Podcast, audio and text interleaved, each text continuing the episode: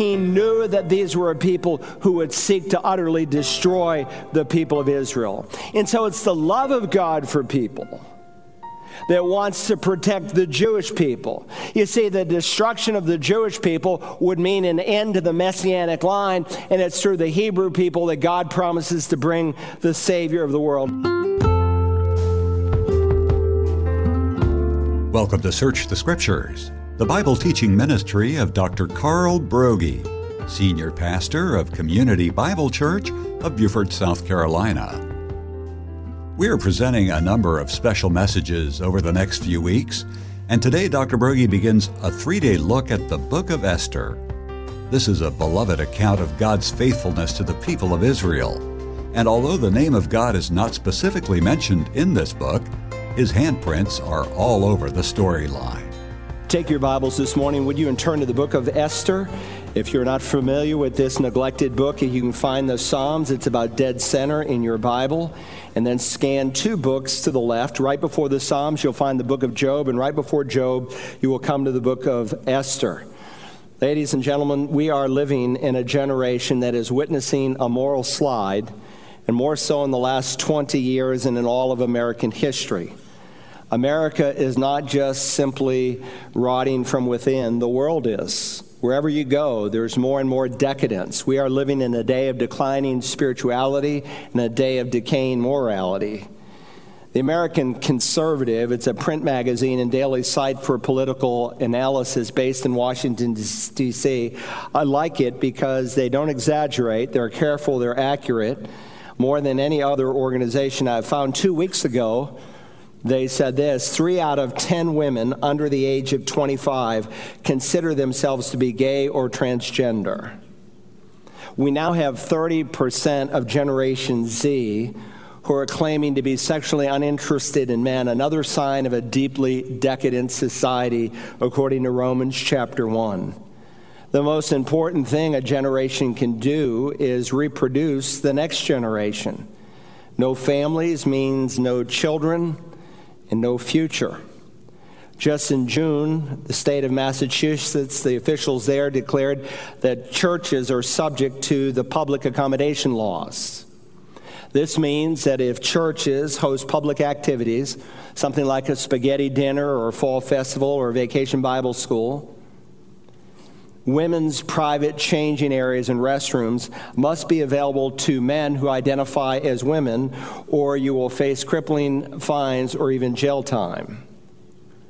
This forced Pastor Carrasco there in Massachusetts to shut down his church's women's shelter because they would be forced to allow men who identify as female to use the same restrooms and living facilities as these vulnerable women. A major plank in the Democratic platform. Most so-called evangelicals for Biden never obviously read it, or if they did, they're grossly ignorant of Scripture or maybe even unconverted.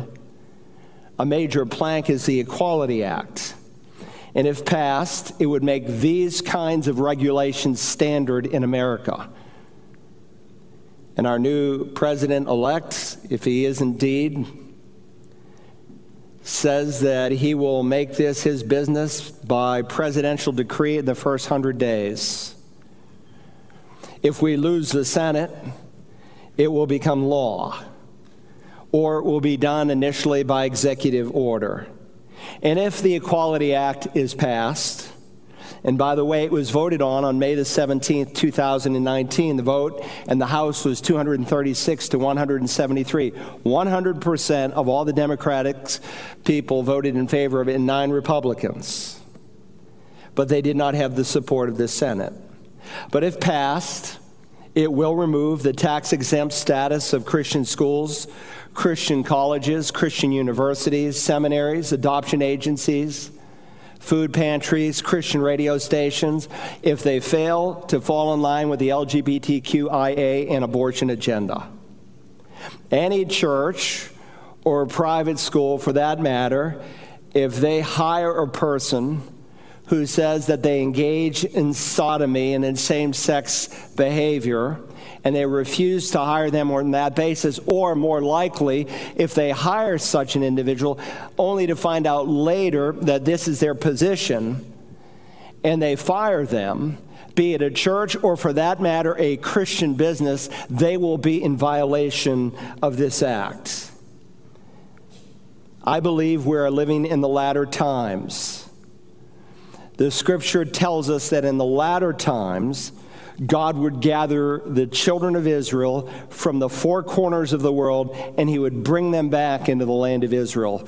People occasionally say to me, I wish I could have lived in biblical times. I wish I could have seen biblical history unfold. You are seeing biblical history unfold. You are living in the very times the Scripture wrote about. And so God said, Jesus affirmed it, that he would gather the Jewish people from across the planet. There's only 12.5 million Jews on the earth. 8 million of them, nearly 8 million now, are living in the land of Israel. And the Scripture is clear, 100% will not come. But listen, whether Jesus comes next week or 50 years from now, it does not change one bit our responsibility to be salt and light to a decadent society. And so the moral decline in the day in which we live forces us to ask some very, very important and penetrating questions. What kind of a man, what kind of a woman, what kind of a church, what kind of a teenager does it take to make an impact on this kind of a generation? How do you impact a moral decadent and morally corrupt society? Well, the answer is found here in the book of Esther. And I want us to learn today that the strength to stand firm, the ability to make an impact, to have moral courage in the midst of a culture that opposes you, comes from spiritual commitment. And we see that in the lives of Mordecai and in the life of Esther. Let me just say it again. Moral courage is always the product of spiritual commitment, of your obedience to do what is right. And if your moral courage is strong, no one and nothing will be able to stop you. And I want to prove that this morning, because Queen Esther lived in a day of rank paganism. Now, as you're finding that book in the Old Testament, let me just remind you, there are only two books in all of the Bible that are named after a woman, the book of Ruth and the book of Esther. And in many ways, they are a study in contrast. The book of Ruth tells us the record of a Gentile woman who married a Hebrew man, and God used her to perpetuate the line of the Messiah from which the Lord Jesus came. The book of Esther is the story of a Hebrew woman who married a Gentile man, and God used her to preserve the nation of Israel so that the Messiah could be born. The record of Ruth, as you read it, it begins with a famine and it ends with a birth. When you read the book of Esther, it begins specifically with a great feast, but it ends with the death of some 75,000 people. God is mentioned 25 times in the book of Ruth. His name never appears once in the book of Esther, but his fingerprints are everywhere. Ruth is a book of faith working through love. Esther is a book of faith working through courage. So being able to stand strong is what we desperately need in this day. And Esther was a person of moral courage. She had the moral courage of her convictions to stand up for what she knew to be true. And let me say, there are few individuals who will galvanize and encourage you more. Remember, the Old Testament is not simply what God has said. This is what God is saying. The Old Testament, we're told, was written for those of us who would live, upon whom the ends of the ages would come. And God knew that there would be a people living at the end of time who would desperately need the courage and the example that, again, will galvanize you in a way that few other people can do. Now, if you read the book of Esther several times over, you will discover it divides into three major portions. In chapters 1 and 2, we find the selection of Esther. After a long and arduous process to select a new queen out of one of 127 provinces, Esther is selected. Then when you come to chapters 3 through 7, the theme is the detection of Haman. He is the villain of the story. It's a true story. He cooks up a plan, of course, to exterminate the Jewish people. And then, as I've written here on my outline, chapters 8 through 10 deals with the protection of Israel. God is going to preserve this nation. Why? Because all of biblical history flows through Israel. God brought the Messiah the first time through the Jewish people, and he is going to bring the Messiah back through the Jewish people. Now, I'm going to cover the highlights of the book of Esther this morning.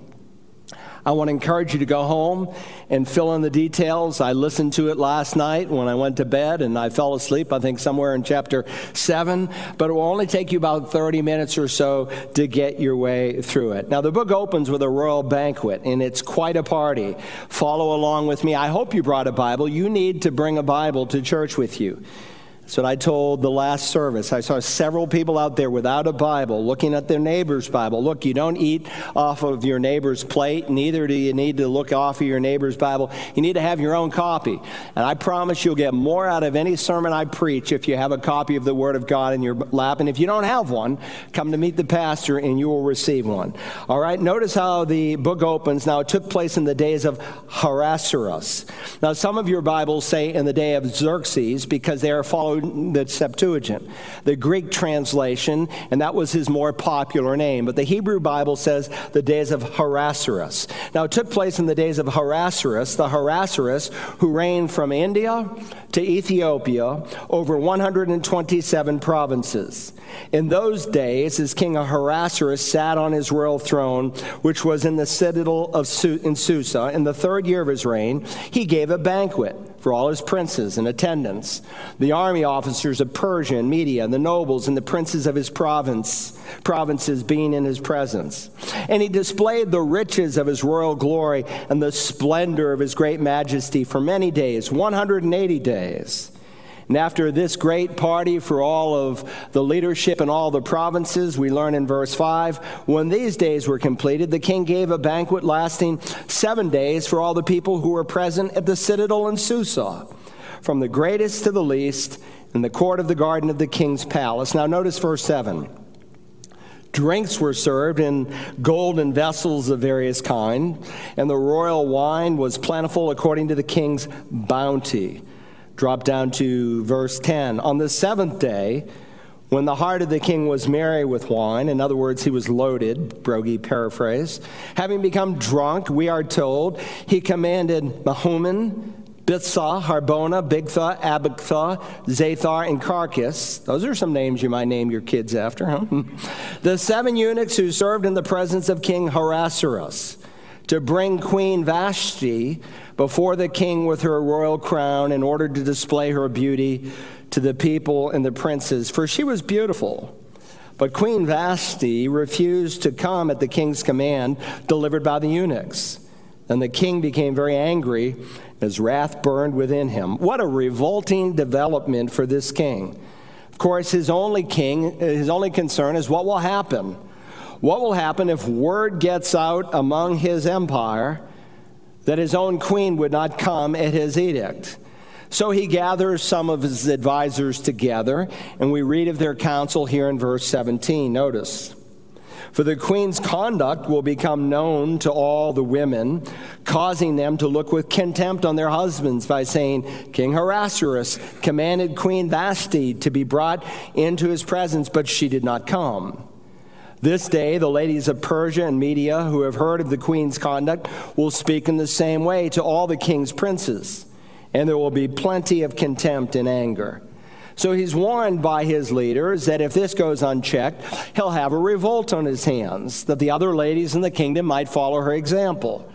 Of course, these same men have very little concern for the way that this king, by brutal example, by gross mistreatment of Vashti, they don't care about that. They're only concerned about themselves. So 3 years go by. And King Ahasuerus gets lonely. Now, secular history records for us that he's actually been away for 3 years. He's fighting the Greeks, and it's a humiliating defeat. History records he took 1,000,000 men with him, and he came back with 5,000. And so he sought solace, as many do, in his sin. So he decides to satisfy his sensual appetites by searching for a new queen and filling up his harem with new women. And so the king has a beauty contest to pick a new queen. And so look now, if you will, at chapter 2 and verse 3. Let the king appoint overseers in all the provinces of his kingdom, that they may gather every beautiful young virgin to the citadel of Susa, to the harem, into the custody of Hegai, the king's eunuch, who is in charge of the women, and let their cosmetics be given them. Then let the young lady who pleases the king be queen in place of Vashti. The matter pleased the king, and he did accordingly. And so in the process of gathering all these women under the king's edict, Esther is selected by the king's attendants as a consideration. And so now we're introduced to both Mordecai and Esther here in verse 5. Notice, if you will. Now there was at the citadel in Susa a Jew whose name was Mordecai, the son of Jair, the son of Shimei, the son of Kish, a Benjamite, who had been taken into exile from Jerusalem with the captives, who had been exiled with Jeconiah, king of Judah, whom Nebuchadnezzar, the king of Babylon, had exiled. Remember, the kingdom was once united at one point. God sent prophets to preach to the northern kingdom. He sent prophets to preach to the southern kingdom. If you don't repent and obey, I'm going to discipline you. The northern kingdom was carried off. And then some years later, the southern kingdom by King Nebuchadnezzar in 587 BC were carried off as well. And so Mordecai's great-grandfather was one of the Jews who was carried off in that deportation. When the 70-year captivity was over, for whatever reason, his father did not go back. And Mordecai ends up living in Persia because in the providence of God, God is going to use him to preserve the Jewish people. And that will become clear. Notice, if you will, verse 7. He was bringing up Hadassah, that's her Hebrew name, that is Esther, his uncle's daughter, their first cousins, for she had no father or mother. Now the young lady was beautiful of form and face, and when her father and her mother died, Mordecai took her as his own daughter. Now that tells me that Esther, her parents died young. We don't know for what reason. But his first cousin, Mordecai, ends up, the text says, raising her as her own daughter. And chronology-wise, that would be more common in biblical times than in our times, because people, one, tended to see children as a blessing, and they had more children than the average evangelical in people do today. I was kind of blown away when I was introduced to my wife's family, only to discover that her grandmother was pregnant with her seventh child at the same time when Audrey's mother was pregnant with her first. And so here's Mordecai. He's Esther's first cousin, but he's old enough to be her daddy, and he raises her as such.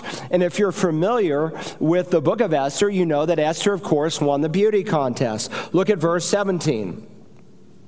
The king loved Esther more than all the women, and she found favor and kindness with him more than all the virgins, so that he set the royal crown on her head and made her queen instead of Vashti. And so now the plot thickens. We're introduced to the sinister minister by the name of Haman, who hatches a plot to exterminate the Jews. And today, whenever Haman's name is read, and at the Feast of Purim, the Jewish people across the world will read the book of Esther. And when his name is read, they stomp like this, as an expression of their disdain, because God said in Exodus 17 and in the book of Deuteronomy chapter 25 that the Jewish people were to blot out the memory of Amalek, from whom Haman, of course, descends. Now look, if you will, at chapter 3 and verse 1. After these events, King Ahasuerus promoted Haman, the son of Hamadatha, the Agagite, and advanced him and established his authority over all the princes who were with him. All the king's servants who were at the king's gate bowed down and paid homage to Haman, for the king had commanded concerning him. But Mordecai neither bowed down nor paid homage. Mordecai refuses to bow down and to show him respect. Now, please understand, for a Hebrew person to bow down to an official was not a violation of the second commandment any more than it is for a Christian today to show respect for someone who is in office. Abraham bowed down to the sons of Heth in negotiating Sarah's grave, and he was certainly not an idolater. Joseph's brothers bowed down to him not knowing who he was, but as an Egyptian official. David bowed down to Saul in 1 Samuel chapter 24, and Jacob and his family bowed down before Esau. But Mordecai refuses to bow down before Haman. Was it because he was filled with pride? Is that what kept him from bowing down and showing him respect? I mean, if Mordecai could not respect the man, could he not at least respect the office? I think the answer is found in the fact that Haman is an Amalekite, and the Amalekites were the bitter enemies of the Jews. Haman had descended from King Agag, the king of the Amalekites. And if you read 1 Samuel chapter 15, God said that Saul was to destroy all of the Amalekites. God had waited for some 400 years. That's why they were in bondage for 400 years. God was giving the people living in the land of Israel 400 years to repent. But they had become such a vile, wicked, evil people, killing and frying on the fire even their own babies. God in his providence, knowing the generational unbelief of the Amalekites, said that they were to be destroyed. And so in Exodus chapter 17 and verse 16, God declared war on them. Listen to these words. The Lord has sworn, the Lord will have war against Amalek from generation to generation. God in his omniscience was able to see the generational unbelief. And so he knew that these were a people who would seek to utterly destroy the people of Israel. And so it's the love of God for people that wants to protect the Jewish people. You see, the destruction of the Jewish people would mean an end to the Messianic line, and it's through the Hebrew people that God promises to bring the Savior of the world. And so here's Mordecai, and he's thinking, how can I do homage to an enemy of the Lord? And so here's Mordecai, and he is on the Lord's side. He doesn't really care what people think. He is concerned with what God thinks. Now, old Haman, he's ticked off. Look at verse 5. When Haman saw that Mordecai neither bowed down nor paid homage to him, Haman was filled with rage. But he disdained to lay hands on Mordecai alone, for they had told him who the people of Mordecai were. Therefore Haman sought to destroy all the Jews, the people of Mordecai who were throughout the whole kingdom of Ahasuerus. So Haman, he devises a plan, and he takes the plan to the king. Look at verse 8. Then Haman said to King Ahasuerus, there is a certain people scattered and dispersed among the peoples in all the provinces of your kingdom. Their laws are different from those of other people, and they do not observe the king's laws, so it is not in the king's interest to let them remain. If it is pleasing to the king, let it be decreed that they be destroyed, and I will pay out of his own pocket 10,000 talents of silver, that's a huge sum of money, into the hands of those who carry on the king's business to put into the king's treasuries. Haman has a hatred like the devil does for the Jewish people. He knew how to push the king's buttons. He knew how to appeal to the conceit of this king, not to mention his greed. And notice the king's response. It's found in verses 10 through 12. And the king, in essence, says, keep your money, but carry out your plan. Look at now at verse 13. Letters were sent by couriers to all the king's provinces to destroy, to kill, and to annihilate all the Jews, both young and old, women and children. In one day, the 13th day of the 12th month, which is the month Adar, and to seize their possessions as plunder. Now remember, this is throughout the whole empire. Verse 14 informs us. A copy of the edict to be issued as law in every province was published to all the peoples so that they should be ready for this day. Now, Satan has made many attempts throughout human history to destroy the Jewish people. There's no other people in the history of humanity who have been opposed and hated like the Jewish people. No people. Why? Because behind their hatred is an inspired demonic force that is at work. And so God preserves these people year after year after year, and God continues decades, century after century, millennia after millennia, to preserve the nation of Israel. And the Bible reveals there's coming a day in the future, according to the book of Romans and the book of Revelation, according to Jeremiah 31, according to Ezekiel 36, where the nation as a whole will become recipients of the new covenant.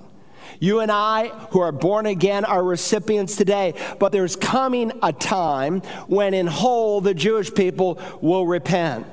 And whether it's a Pharaoh, whether it's a Haman, whether it's a Herod or a Hitler, the Jewish people cannot and never will be annihilated. Listen to the promise that God made right after he gave the promise of a new covenant. He says, "Thus says the Lord, who gives the sun for light by day, and the fixed order of the moon and the stars for light by night, who stirs up the sea so that its waves roar. The Lord of hosts is his name." And I wish John Calvin had listened to this verse. I wish every replacement theologian of our day had heard the next verse. "If this fixed order of the sun, the moon, and the stars departs from before me, declares the Lord, then the offspring of Israel also will cease from being a nation before me forever." So Mordecai, who's kind of an unofficial White House correspondent, hears of Haman's wicked plot, and we learn here now in chapter 4 and verse 1. When Mordecai learned all that had been done, he tore his clothes, put on sackcloth and ashes, and went out into the midst of the city and wailed loudly and bitterly. He's going to God for help. After all, after he has done all this, Esther, of course, gets wind, and he wants her to understand what her role is going to be in God's plan. She hears of Mordecai putting on sackcloth and ash and mourning there and wailing there in the city. And she wants to know what's going on through her uncle. And so as you read the text in verse 5, she summons Hatak, one of the king's unit. "Go to Mordecai, find out what's wrong." Now, I doubt for a moment that Hatak understood the incredible role that he was going to play in the preservation of the Jews. And that's often the way it is. The work of God, for the most part, are done through obscure people. He says, not many wise, not many noble, not many rich. He doesn't say not any wise, not any noble, not any rich. But most of God's work in this world is done through simple, ordinary people wherever you go in the world. And you see that pattern all the way through Scripture, obscure people. God oftentimes uses the lowly to accomplish great things. And so it was with Hatak, the court eunuch who was an ordinary, everyday person just like us. Tomorrow we'll continue our look at the story of Esther as we continue this three-day message entitled Standing Firm in Difficult Days. And we are indeed in difficult days, so it is our hope that you'll benefit from this look at the faithfulness of people like Esther and Mordecai, as we may sooner or later face decisions that will test our faith. To listen to this message in its entirety, use the Search the Scriptures app for smartphones and tablets, or visit us online at searchthescriptures.org.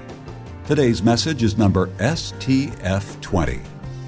Don't forget, by God's grace, we are hoping to host 2 trips to Israel in late September and early October of 2021. Check out all the details at stsisraeltour.com. And join us again tomorrow for part 2 of Standing Firm in Difficult Days, when again, we search the Scriptures.